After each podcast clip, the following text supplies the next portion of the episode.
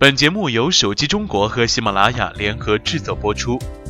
NWC 二零一六厂商外延扩展虚拟现实大热。今年的巴塞罗那 NWC 世界移动通信大会在正式开幕之前就先声夺人了，原因是来自华为、三星、LG 等厂商在大会前夕发布的重磅新品。细数一下，今年在 MWC 正式开幕之前亮相的产品包括华为 MateBook。三星 Galaxy S7、S7 Edge、LG G5、HTC Vive 消费者版、中兴 Spro Plus、金立 S8、索尼 Xperia X 系列新机等等，像往常年一样，接连不断为人们带来惊喜。纵观近年的数届 MWC 大会，其中所展现的新技术与新产品，充分印证了“科技创造无限可能”这句话。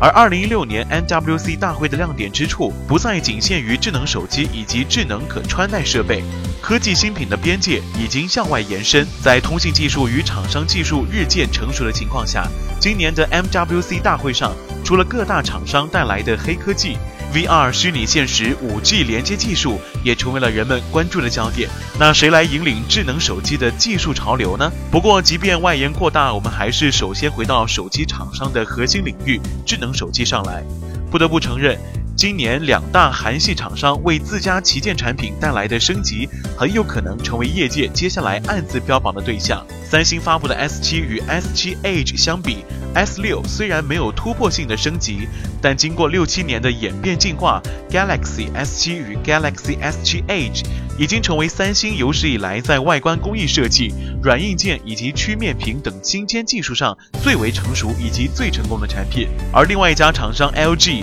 则将谷歌。模块化概念成功应用到了旗舰智能手机身上，通过电池、HiFi、相机扩展操作的模块化，给了手机更多有可能发挥的空间。至于双摄像头、顶级处理器的应用等等，一定程度上代表了未来一段时间智能手机市场可能会普及的新机会。当然，有可能是一种复古，比如三星和 LG 都提到的屏幕常亮功能，是当年诺基亚开创的先河。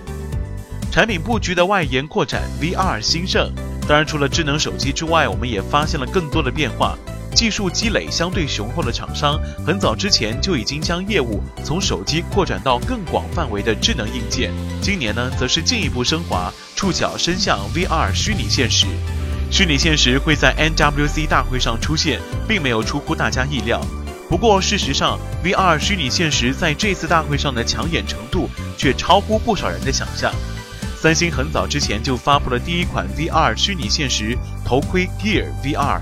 而今年不仅推出了 Gear 三六零相机，将发布会办成千人 VR 头盔秀，更是邀请 Facebook 创始人扎克伯格登台现身说法，扩大了产品线互相串联，加上强有力的合作伙伴，三星的生态体系变得更加完善。几乎与此同时，LG 发布了 LG 三六零 VR 虚拟现实眼镜。HTC 发布 Vive Pre 消费者版，此外还包括爱普生、v a z i x 在内的很多公司，都向全世界的媒体展现其拥抱 VR 的新产品。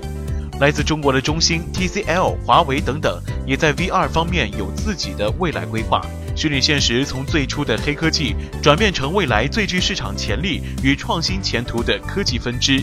创业者们、科技巨头以及资本市场对 VR 给予的关注前所未有。令人印象深刻的是，几家中国厂商此次 MWC 大会上都不约而同表示，VR 虚拟现实是一个很好的发展机遇，也是未来不得不重点布局的方向。而涉足范围颇广的小米之前也曾表示过，2016年同样会重点投入 VR 虚拟现实领域以及智能机器人。5G 未至，未来又何从谈起呢？